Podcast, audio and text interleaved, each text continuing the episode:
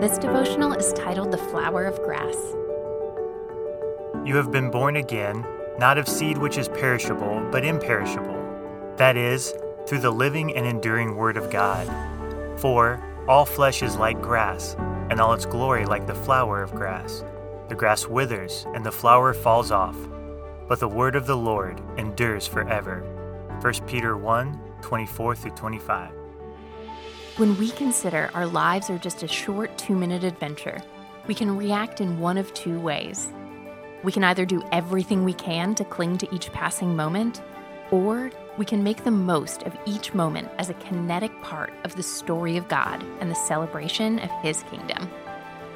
Too often, we hitch our wagons to what is perishable.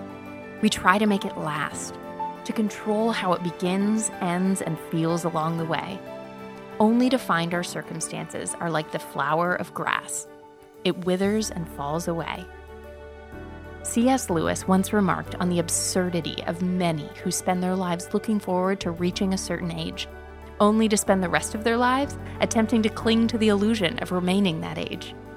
We can't wait to grow up, and then we obsessively reminisce about the glory years. Each season of life passes to another and has its own rewards and challenges. When we encounter this inevitable reality, we quickly try to find the next thing to hitch our wagon to the next perishable thing must be the thing, we suppose.